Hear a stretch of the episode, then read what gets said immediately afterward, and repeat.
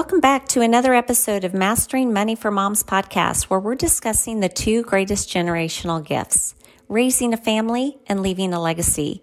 If you would, please like, subscribe, and share our podcast with others so we can help educate more people. We hope you enjoyed this episode. Thanks for listening. Today, I have with me Candice Pilgrim. She's the co founder and asset manager of Astra Equity. She holds a bachelor degree in both biochemistry and microbiology, so she's super smart. Prior to turning her focus to real estate, Candice owned and operated a successful electronics wholesale business for eight years. Her real estate journey began with single family rehabs, rentals, private lending, passive investing with her solo 401k, which we'll dig in deeper on in a little bit. In 2018, her focus shifted to active multifamily operations, where she excels at asset management. And she's now managing over 500 units across 15 multifamily assets.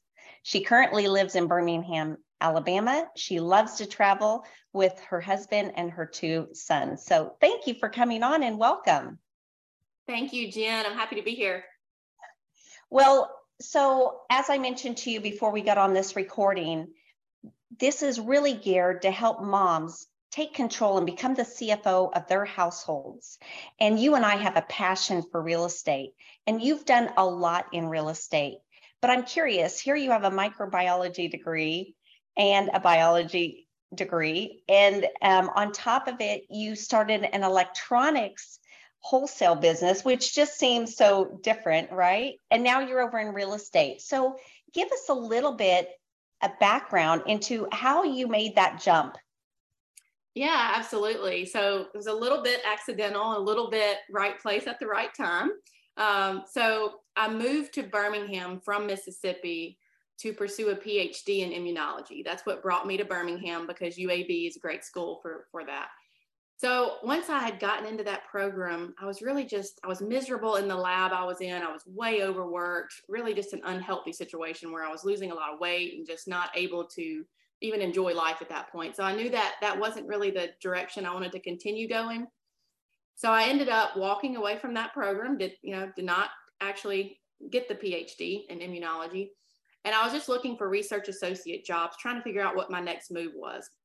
I had a friend at the time that uh, he had an electronics wholesale business. He was a, a, Samford business student and was about to graduate and move back to LA where he was going to expand his wholesale business. So he offered me to basically form a, a partnership with him where he would share all his vendor contacts in that electronics business here locally in, in the Alabama area and he would become a customer of mine, his new company, to where I could ship to LA and later Hong Kong when he moved back there. So I was like, sure. I never thought I would I would make a big business into this. I kind of just thought it was an interim way to make a little extra capital while I was looking for a, a, you know a research associate position. So I did that and realized, okay, wow, there's no one that that is doing this in Alabama, electronics wholesale. So it's like this is a huge opportunity. So fast forward about six months later, my husband left his job with AT&T at the time. And um, we started building that company. We started branching out and visiting Nashville and Memphis and Jackson and Atlanta and really just expanding that vendor contact base. It was a business to business model where we worked with other cell phone stores. So we built that company for eight years. I can never look back to the science. I love science still, but just never, never looked back because I enjoyed building a business, and my husband did too. And we had that that flexibility and freedom to travel, which which is what we love. So um, we had a ton of success with that, with very little competition for a while. That that soon changed later in about 2017. Competition really started ramping up. At that time, we had accrued a, a good bit of of capital that we wanted to place somewhere not in the stock market. I didn't I didn't like the stock market. I couldn't control it enough. So, so I started reading uh, investment books, you know, like different asset classes, just trying to kind of hone in on what I wanted to do with investing our free capital at the time and landed on multifamily. So I started attending conferences and just kind of networking in that space, passively investing first with a few different operators, just trying to kind of learn the business. Um, didn't really think I would do it actively yet. I really thought we would just passively invest, um, but after peeking behind the curtain a little bit, I was like, I really love this. I want to do this instead of the electronics business. I, the multifamily business is a lot more scalable, I felt like, than the electronics business. The electronics business, I really, it really depended on me because it was my relationship with all these vendors. So it was kind of hard to work on the business instead of in the business, as you hear. Like I felt like I was never going to be able to truly step away. So uh, we, we started focusing more and more on multifamily and and now we are full-time multifamily my husband and i both that, that's all we do wow okay. So where did the single family homes come in? So this was during the time i was reading about multifamily and single family and i was reading about the different asset classes. And at first i thought well maybe single family is the way to go. That's what everyone else is doing. I didn't know anyone that was doing multifamily at that time. So while it sounded cool it sounded like too big of a goal right at first. Um, so we did buy a couple of single family rentals that we just renovated and then rented out and refinanced and pulled our capital back out. And I, and I love that BRRRR strategy, uh, but it would have taken forever to really get to my goal. Like we would have had to buy like a hundred houses and short of buying a portfolio of homes, you just, that would have taken forever. So I was like, you know, why not just go buy a hundred unit apartment complex rather than a hundred single family homes? So that's why we, we switched pretty quickly and started um, just pursuing multifamily after that. Okay. And so most people have partners when they do a multifamily asset. Do you have a team that you work with consistently or you know what is your expertise in in that particular model? Yeah, so I do now. Um, so the very first multifamily deal that I did that was not totally passive was a joint venture on a 96 unit. And I don't even count that in unit count or anything like that because it turned out I wasn't as active as I was promised to be able to be. So I didn't have a great experience with with those group of JV partners, uh, which made me kind of gun shy of partnering for a little bit. So after that deal, um, we just bought a 40 unit on our own. So we're like, I'm just, I'm not going to take any partners. I'm just going to do this myself, which was a great experience because I learned every role, you know, at the ins and outs of every single role. And I really learned what I like and what I don't like and what I'm good at and what maybe I could use some help with. So then after that one, um, the next deal was a 30 unit where I just took two JV partners, you know, two people that I felt like I could trust. And then after that deal was when I found my Astra Equity partners. So I have three partners in Astra Equity. At first, we just started joint venturing together. So we joint ventured three deals together before we made it official and you know co-branded and formed Astra Equity.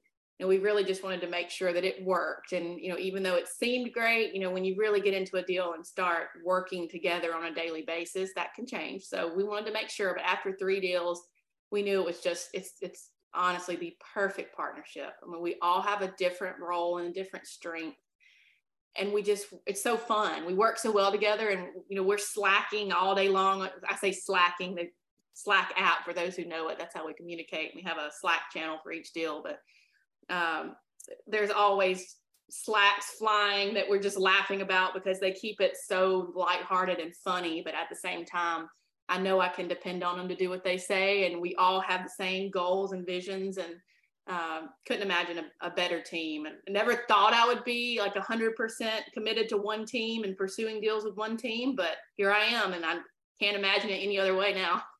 Yeah.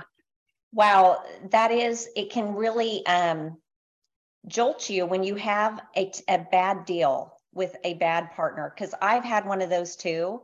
And it does make you skeptical about ever having another partner. And in fact, I don't partner on any of my single family homes or rehabs or any of those just because it gets messy, you know?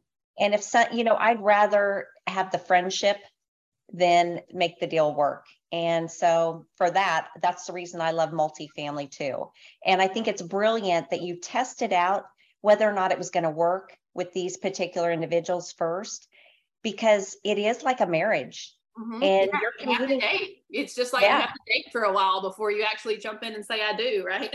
That's right. No, it's it's beautiful. So I'm curious, um, what is your role in all of that? What is your superpower, your strength that you love so much? So my role in strength is asset management. So as I was, as I mentioned earlier, the 40 unit my husband and I did on our own, you know, I had to do everything. And I love the asset management piece. Like that's the piece like you can underwrite all day long and look on paper at what the asset should do, but actually making that reality is an art. Like you there's a lot that goes into just really making sure that all those KPIs are tracked and that you know you you make sure that the performance of each of those is to its maximum potential, right? And it, it's it's just fun to me to really make a pro forma become reality.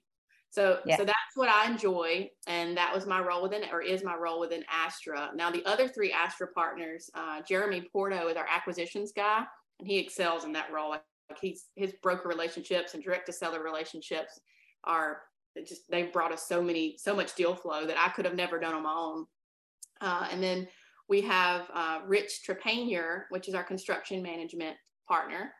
Uh, he owns Gage Multifamily out of Austin, Texas. So he's done multifamily renovations for years. So that he's perfect for that role. And then we have Stuart Dukeman, which is our strategic partnerships partner. And he, he's he's also he does a little bit of everything, not just strategic partnerships, but also just business consulting in general. Like he makes sure we're growing the right way and, and really treating it as a business because he has a lot of business experience in, in other fields as well.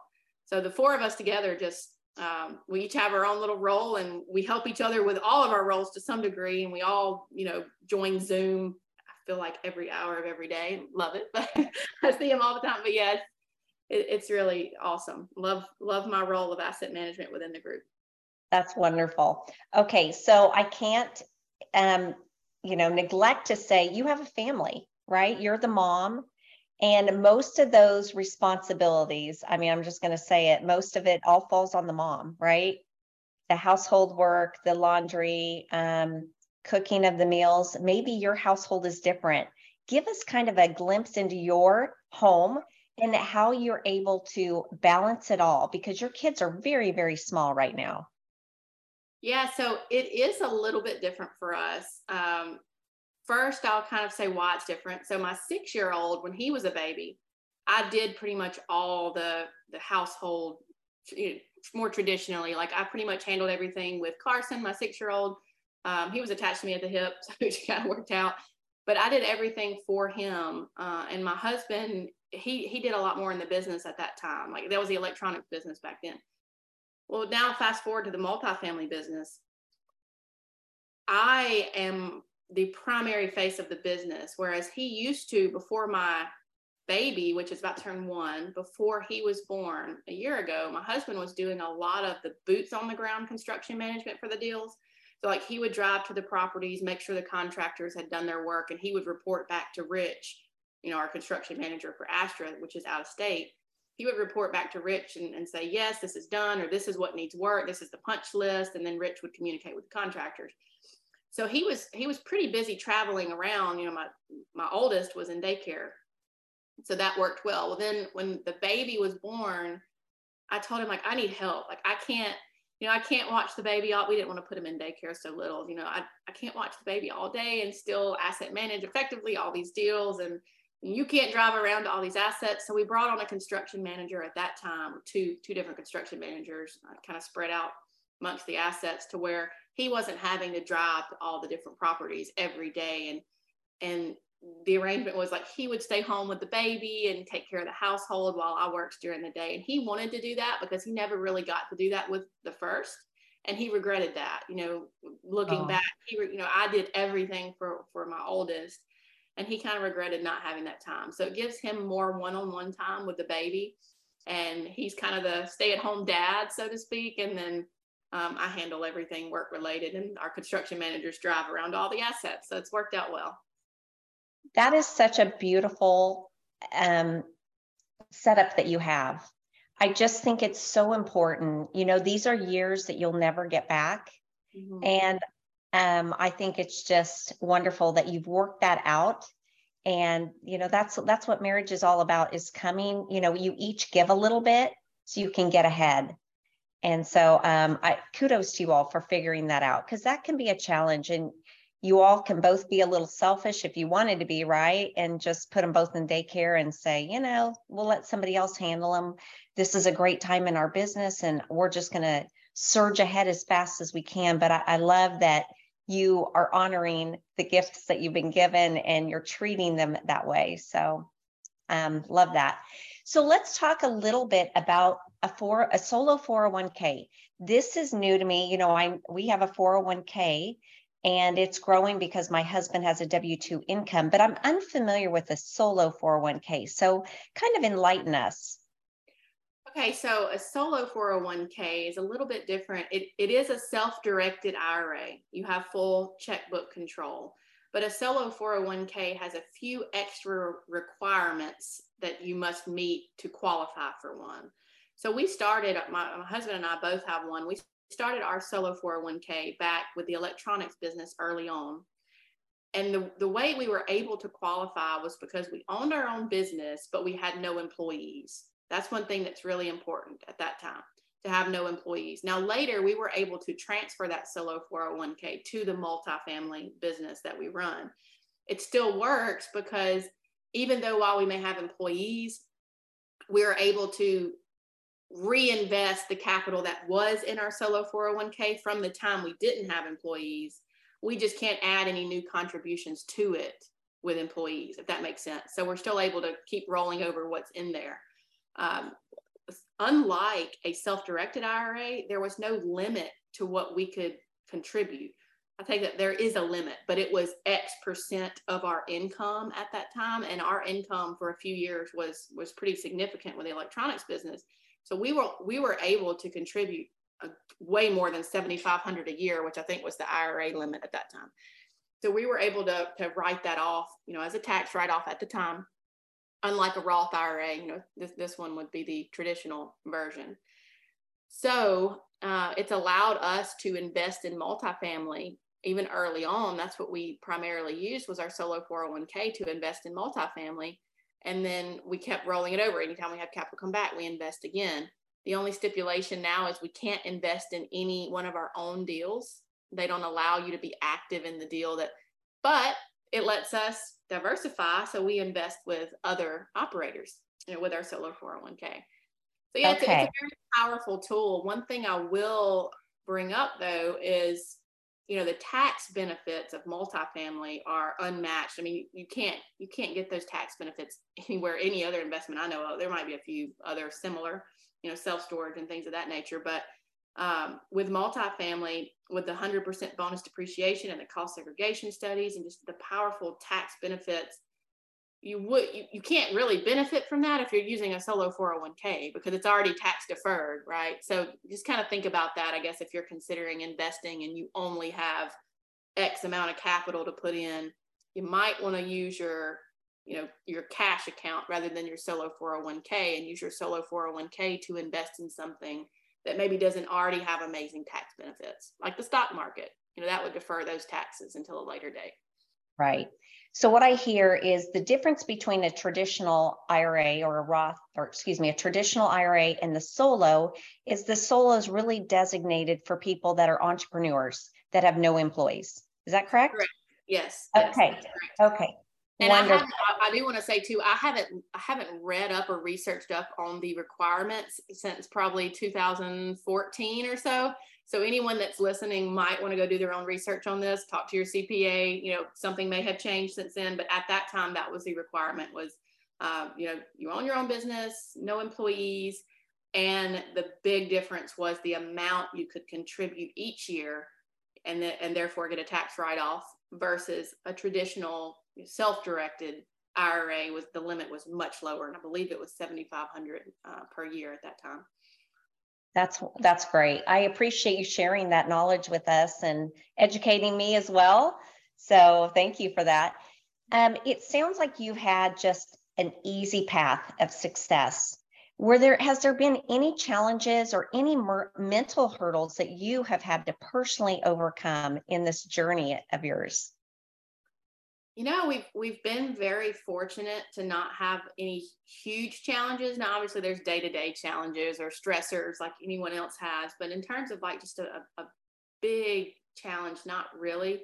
Um, now, personally, I'm sure many moms listening have struggled with this as well, but personally, I have struggled a lot with just the mom guilt and trying to make sure I'm spending enough time with the and quality time with the kids to not be mentally not present because I'm thinking about, you know, what's happening over here at this property or what I need to do tomorrow or you know it's sometimes it's it's very hard to separate that and and be physically present and spend that quality time. So I feel like I've been working on that since my 6-year-old was born. Like I it's always been a struggle for me because I'm very type A and I'm very like I want eh, I, unless everything is checked off my list I can't truly relax so I'm aware and I'm I've been working on that so that's been my biggest struggle I feel like that's awesome. Um, I appreciate you sharing that. I can tell you, even as a stay at home mom who had four kids, I still never felt enough. Like I never gave a child enough of my time. So I don't think that ever goes away. You know, we just do the best we can, right? With the time we're given and, and try to do like what you've done. You recognize that it's a limitation of yours and you're trying to get better each and every day. So thank you. Um, is there anything that I haven't asked you that you feel like is important that you'd like to share? It can be anything. Hmm. Well, while we're on the topic of mom guilt and parenting, and I think especially for your audience of moms, I, I wanted to share. I'm actually reading a book right now uh, called "If I Have to Tell You One More Time." And this is by Amy McCready. So, you know, Jen, you, are probably the same way, but you probably read a ton of like, you know, multifamily books, real estate books, self-improvement books. But, you know, I had this this moment a few weeks ago where I was like, why am I not reading parenting books? like I, I, pour all this time into to, to the business and to other things, but but parenting is like our most important job, I feel like. So why am I not? So anyway, I started reading this book and uh, it's it's so good because it really focuses on what type of parent you are uh, based on your personality type. And ba- there's like a little quiz in the beginning. And then based on the type of parent you are, it gives tips for how to just little changes you can make that's like very effective in parenting and, and you know, your and therefore your kids' behavior and the kind of person they become. So I was like, why have I not done this before? So just wanted to share that for any moms listening. Uh, you know, business is great, real estate you know, it, we're all about being successful in business and real estate, but it's also important to be successful as a parent. So it, it's probably the best gift because, or the greatest gift, because if you know, we've heard it time and time again, people get wealthy and then they don't have their family beside them because they lost them along the way. They mm-hmm. became too consumed with that and honestly if you're if you're doing things right you're putting your family ahead of your business and being mindful that you're creating your legacy and they're going to go off and emulate you one day and i'll tell you the greatest age for your kids at least that we're experiencing today is in their 20s that they want to be around you. They want to come back for the holidays. They want to spend time with you. They want to call you on the phone and FaceTime and and they love one another as siblings and they they love that dynamic and it's just such a beautiful gift that we give ourselves if we can go the distance. And I know that there's so many years that you feel like you're just you're sinking. You're you just all you can do is, you know, you're paddling as hard as you can each day to keep ahead but once you get to the 20s, it's just such a beautiful thing. And, and the teens aren't bad if you've been involved and engaged in their lives and you you you just work through whatever they're going through, you know, and become vulnerable with them. Um, man, it's just such a great gift that you give yourselves and, and to them. So thank you for staying here, staying or sharing your story sharing your, you know, being vulnerable with us, sharing that book.